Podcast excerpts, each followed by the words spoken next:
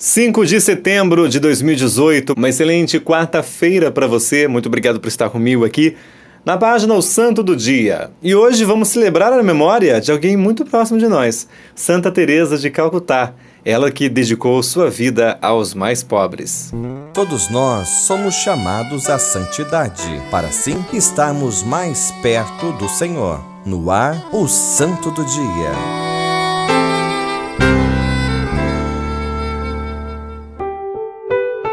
Qualquer ato de amor, por menor que seja, é um trabalho pela paz. Mais do que falar e escrever, Madre Teresa de Calcutá viveu este seu pensamento. Nascida no dia 27 de agosto de 1910 em Skopje, na Albânia, foi batizada um dia depois de nascer.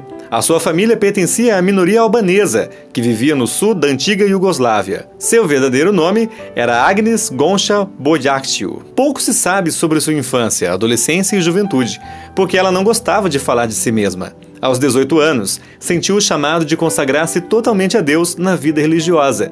Obtido o consentimento dos pais e por indicação do sacerdote que a orientava, no dia 29 de setembro de 1928, ingressou na casa Mãe das Irmãs de Nossa Senhora de Loreto, situada na Irlanda. O seu sonho, no entanto, era o trabalho missionário com os pobres na Índia. Cientes disso, suas superioras a enviaram para fazer o noviciado já no campo do apostolado. Agnes então partiu para a Índia e no dia 24 de maio de 1931 fez a profissão religiosa tomando o nome de Teresa. Houve na escolha deste nome uma intenção, como ela própria dissera, a de se parecer com Teresa de Jesus, a humilde carmelita de Lisieux. Foi transferida para Calcutá, onde seguiu a carreira docente. Embora vivesse cercada de meninas, filhas das famílias mais tradicionais de Calcutá, impressionava-se com o que via ao sair às ruas.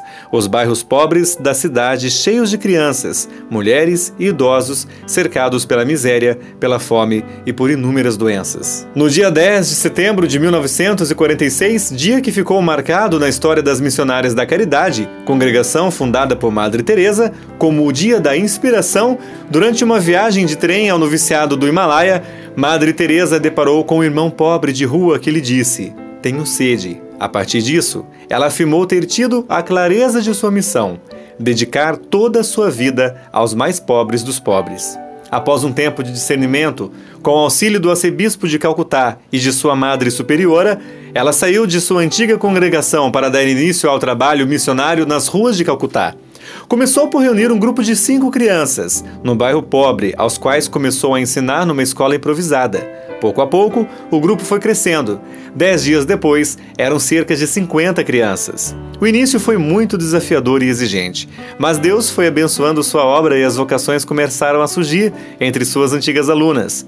No ano de 1949, Madre Teresa começou a escrever as constituições das missionárias da caridade, e no dia 7 de outubro de 1950, a congregação fundada por ela foi aprovada pela Santa Sé, expandindo-se por toda a Índia e pelo mundo inteiro anos mais tarde. No ano de 1979, recebeu o Prêmio Nobel da Paz. Neste mesmo ano, o Papa João Paulo II a recebeu em audiência privada e a tornou sua melhor embaixadora em todas as nações, fóruns e assembleias de todo o mundo. Com saúde debilitada e após uma vida inteira de amor e doação aos excluídos e abandonados, reconhecida e admirada por líderes de outras religiões, presidentes, universidades e até mesmo por alguns países submetidos ao marxismo, Madre Teresa foi encontrar-se com o Senhor de sua vida e missão no dia 5 de setembro de 1997.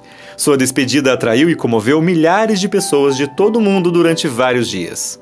Foi beatificada pelo Papa João Paulo II no dia 19 de outubro de 2003, Dia Mundial das Missões. No dia 4 de setembro de 2016, foi canonizada pelo Papa Francisco. A canonização da missionária foi decidida após a Igreja Católica ter aprovado seu segundo milagre, a cura extraordinária de um brasileiro. Santa Teresa de Calcutá, rogai por nós.